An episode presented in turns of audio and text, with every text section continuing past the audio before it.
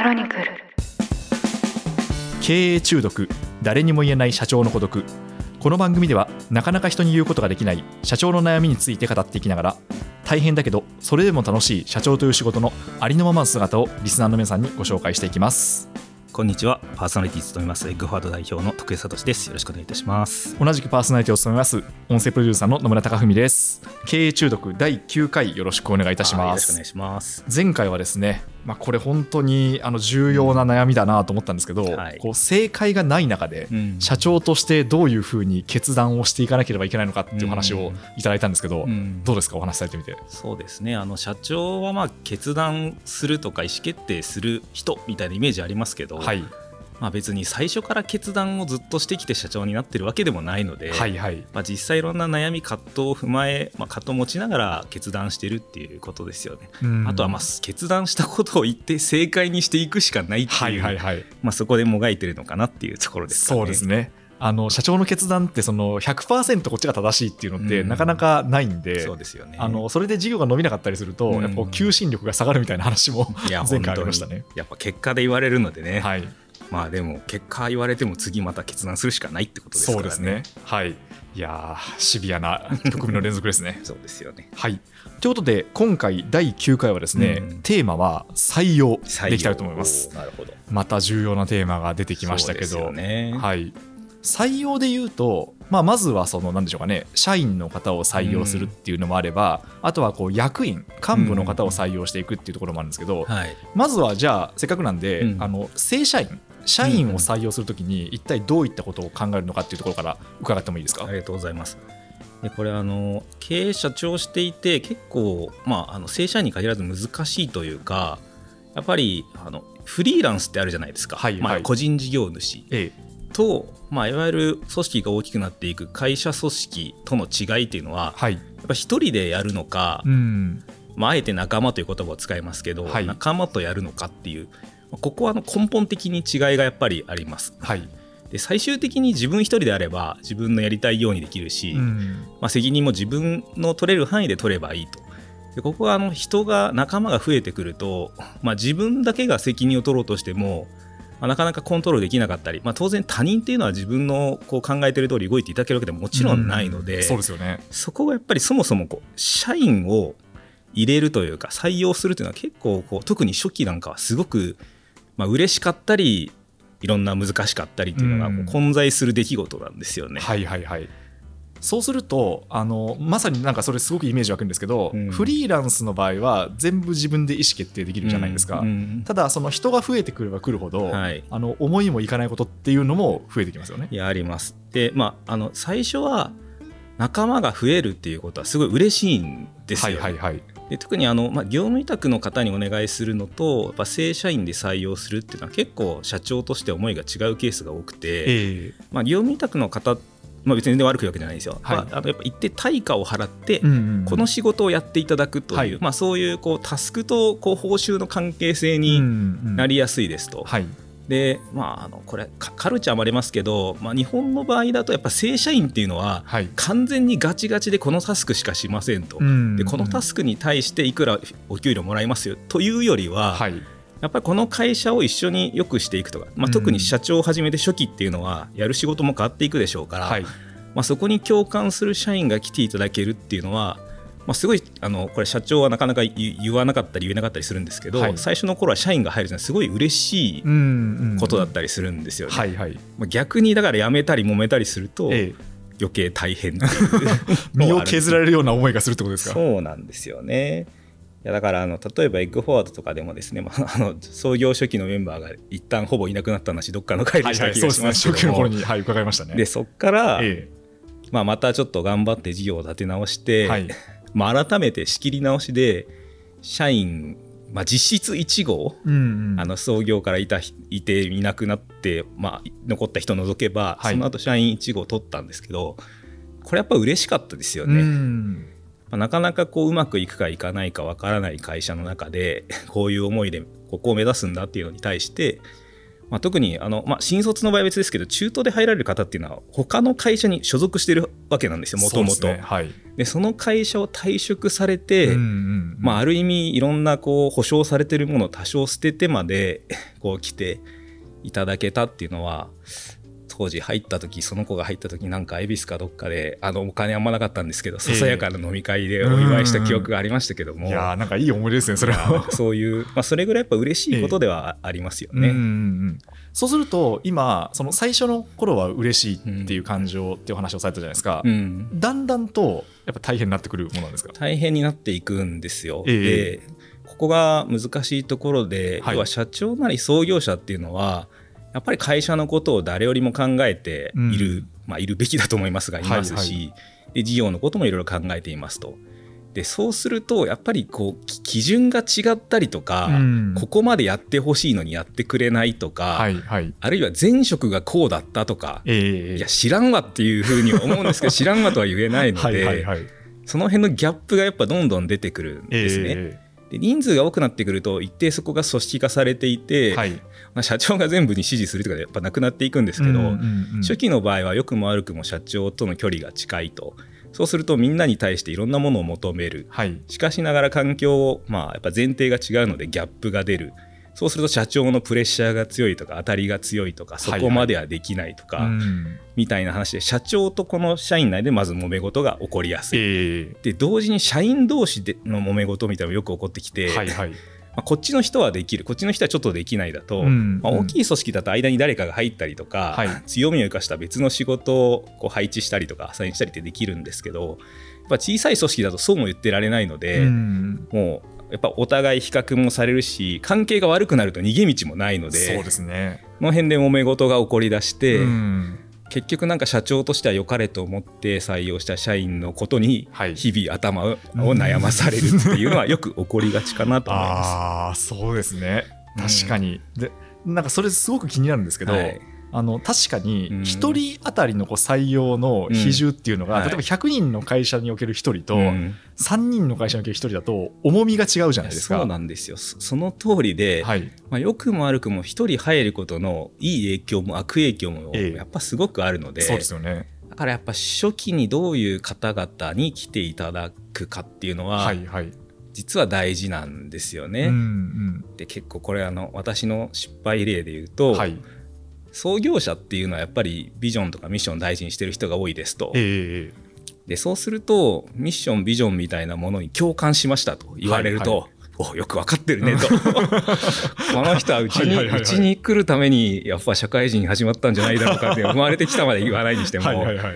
やっぱりねあのえ偏って見ちゃうんですよね。ええこう本音がとか、まあ、他はい他社の方々には客観的に見れたとしても、はい。自分の会社のミッションビジョンに、まあ、共感いただける人へのバイアスはうん。かかりすぎちゃうケースが多くて、そっか。だから希望的な方に色眼鏡がついちゃうってことですね。そうなんですよ社長を見る目ない説っていうのが結構あって 結構いろんな会社で、はいはい。もちろんあの社長しか見てないところもあるんですけど、ええええまあ、全部が全部社長だけが見てるとやっぱちょっと偏って見ちゃうっていうのははいはい。あります、ただあのミッションとかビジョンへの共感すごく大事なんですけどね、うんうんちょっとそれをこう拡大解釈しちゃうケースは結構私も多かったなと思いますね。そういうことですね。うんじゃあその影響が大きいんで採用に関する、やっぱりそれは社長以外にも別の方の視点を少しは採用の際に混ぜた方がいいってことなんですか？まあ、本当はそうですで複眼で見るとか言ったりしますが、はいはい。ただ初期だとそうもいかないので、うん社長が最終意思決定して取っていくしかないっていうところはあるんですね。はい。でも結構これもよくあるのがこう難しくしてミッション共感みたいなものはありますと。ミッション共感ミッ。ションビジョンは共感してくれていると。はい。であとやっぱ人がいないんですね特に初期は。だから来てくれる、もうたくさん応募があって、はい。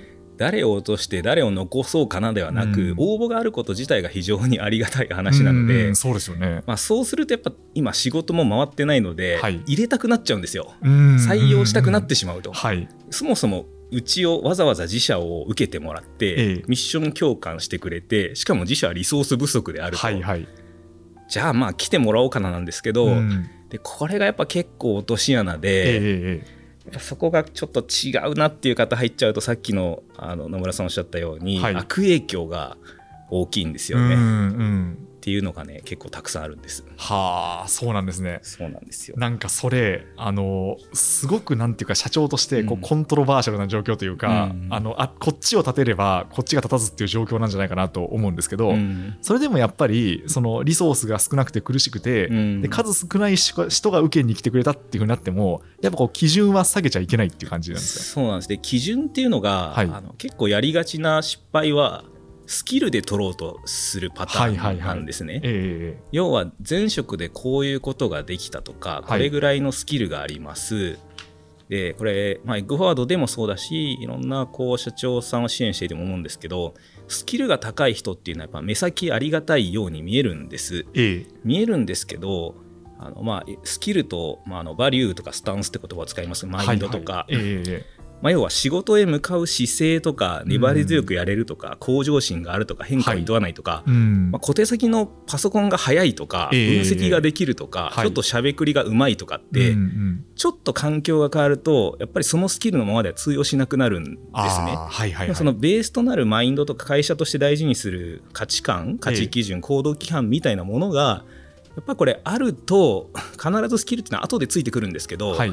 こっちがマインド側が弱いとこうスキルが通用しなくなった途端に結構あの会社批判とか、うん社長批判みたいなことに、まあ、なりやすいんですね。はいはいなんかいろんなスタートアップさんを支援しててやっぱりあの価値基準違う人とってめっちゃ失敗したってほほぼ全社長言うと思いますけど。そうなんですね。ね皆さん経験されてるそうなんです。よく見えるんですよね。スキルが高いとよく見えて、はい。一見ミッション強化してるにも見えるんだけど、うんうん。本音では共感しなかったり、はい。本音では会社が大事にしていることと考え方とか仕事への基準が違ううん。と悩ましいというか、まあ大体トラブルになりますね。ああそうなんですね。それは面接で分かるもんなんですか？でそこを、まあ、だんだん失敗してこれもはいはい。目が多少超えていくんでなすけどるほど。失敗はするんですねやっぱり。しますね。やっぱええ。最初から百発百中で採用がうまくいくっていうケースは、まあ、どんだけ大きくなっても百発百中は難しいと思いますけど、はい最初はだからそういう局所的なところとかうん来てもらったっていうバイアスとか、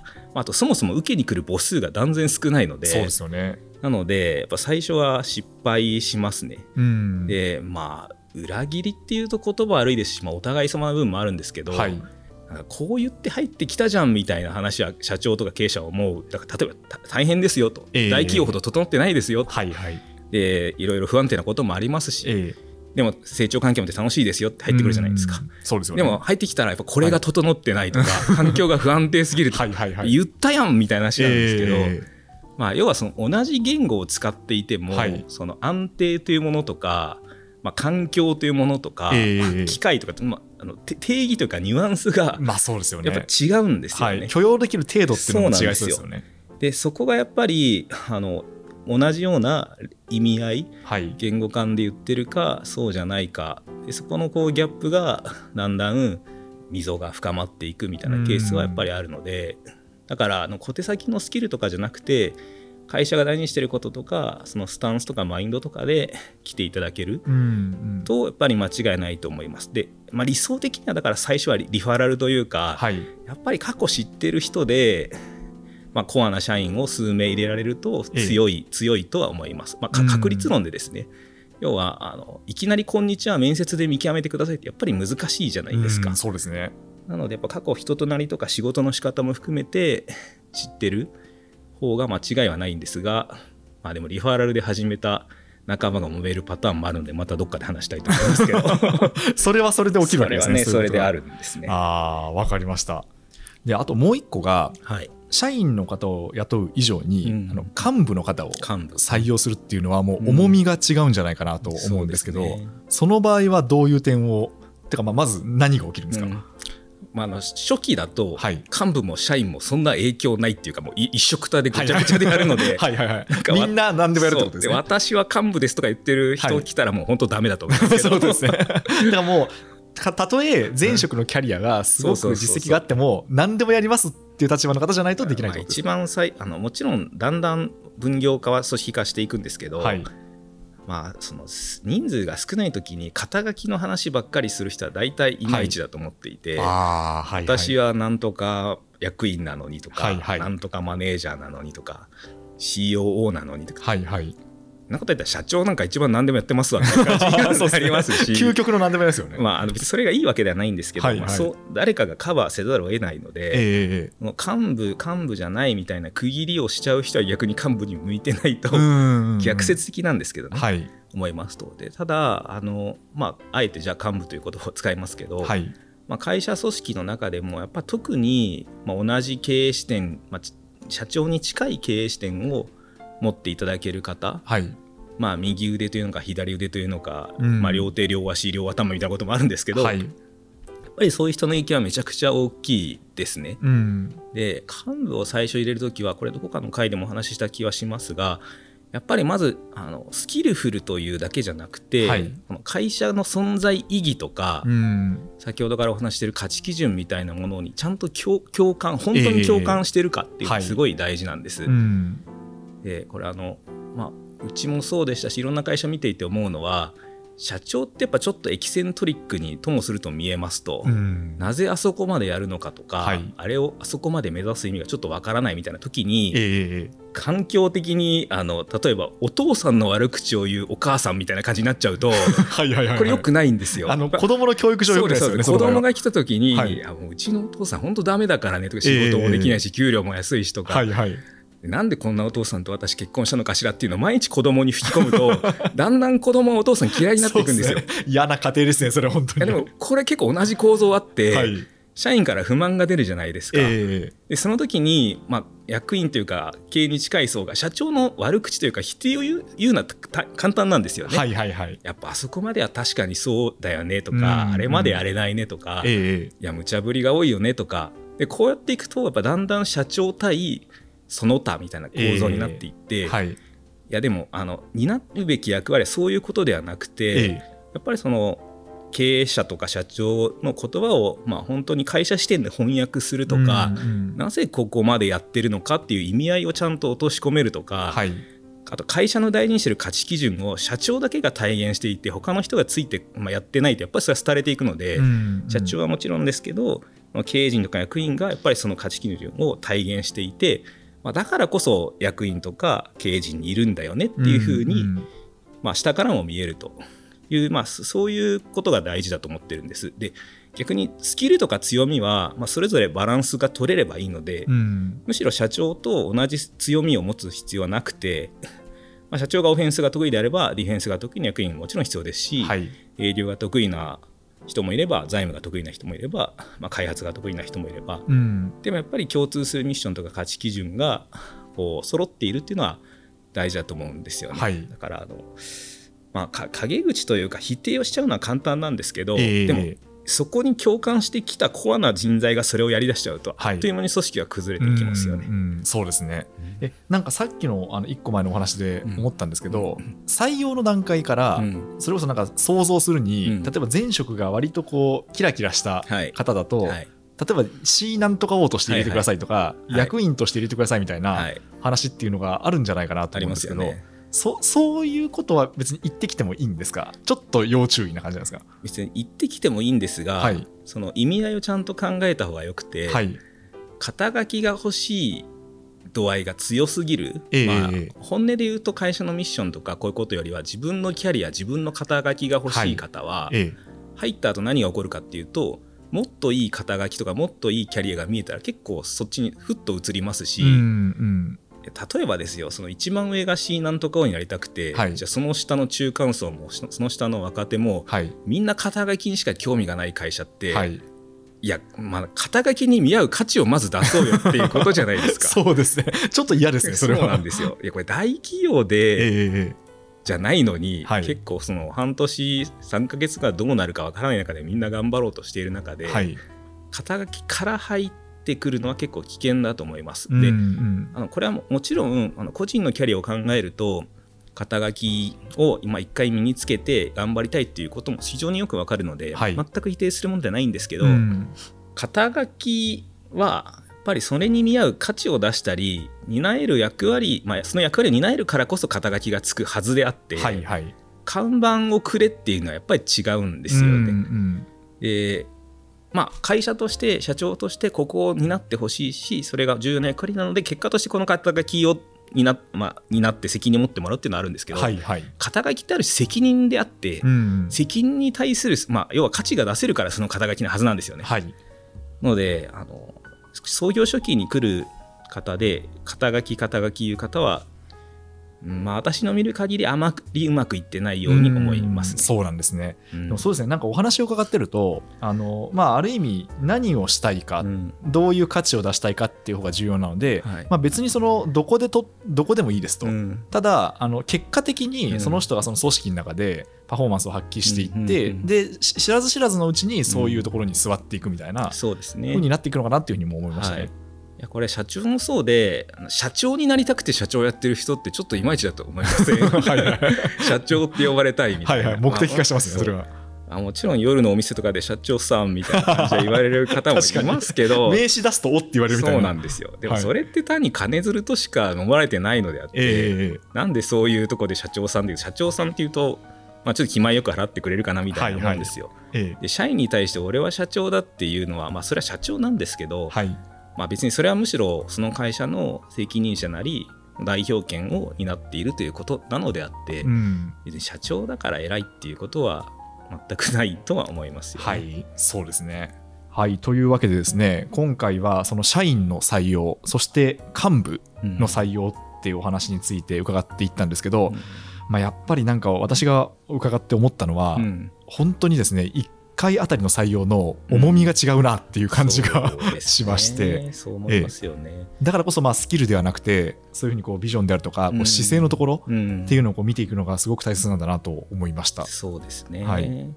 あのやっぱり会社社長にとって会社はまあ自分自身の一部みたいな感覚を特に創業初期は持ちやすいですと、はい、でそうするとそこにこう集ってくる仲間、まあ、受けていただける社員の方々にはやっぱりすごい嬉しい気持ちもありますが、ええええまあ、バイアスがかかって見てしまうと、はい、でもそこでやっぱりちちょっと違うなっていう方が入るとまあさっきのお父さんお母さんの話じゃないんですけど、はい、悪影響も非常に大きいので、うんうんそこはやっぱり見極めないといけない。でその大事な基準はミッションなり価値基準なりっていうことだと思うんですよね。はい、ちょちょっと脱線しちゃうんですけどあのよろしくない例でこの特に幹部の方々で入ってきて、ええ価値が出せない時にやりがちなパターンがあって、はい、結構何個かあってですねあの前職のはい、やり方をとりあえず持ってくる何でも。はい、はい、はい。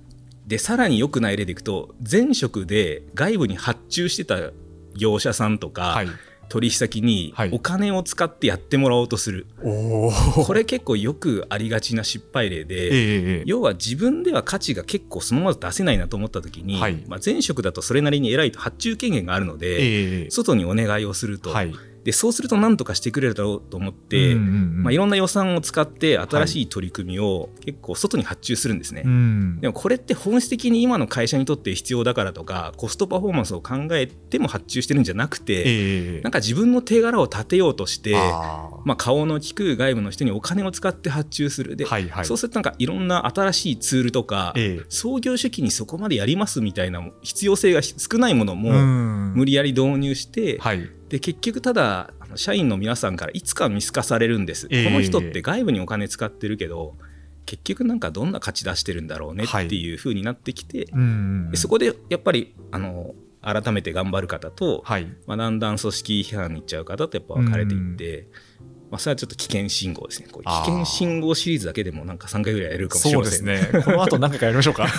危険信号シリーズ。そうですねそうですね。でも確かに、あの、仕事を、うんまあ、やってるふりというか、うんした感っていうのを出してくるってことですね。そうなんですよで、まあ、大きい組織だと下感がある方がいても成り立つ部分もあるんですけど、はい。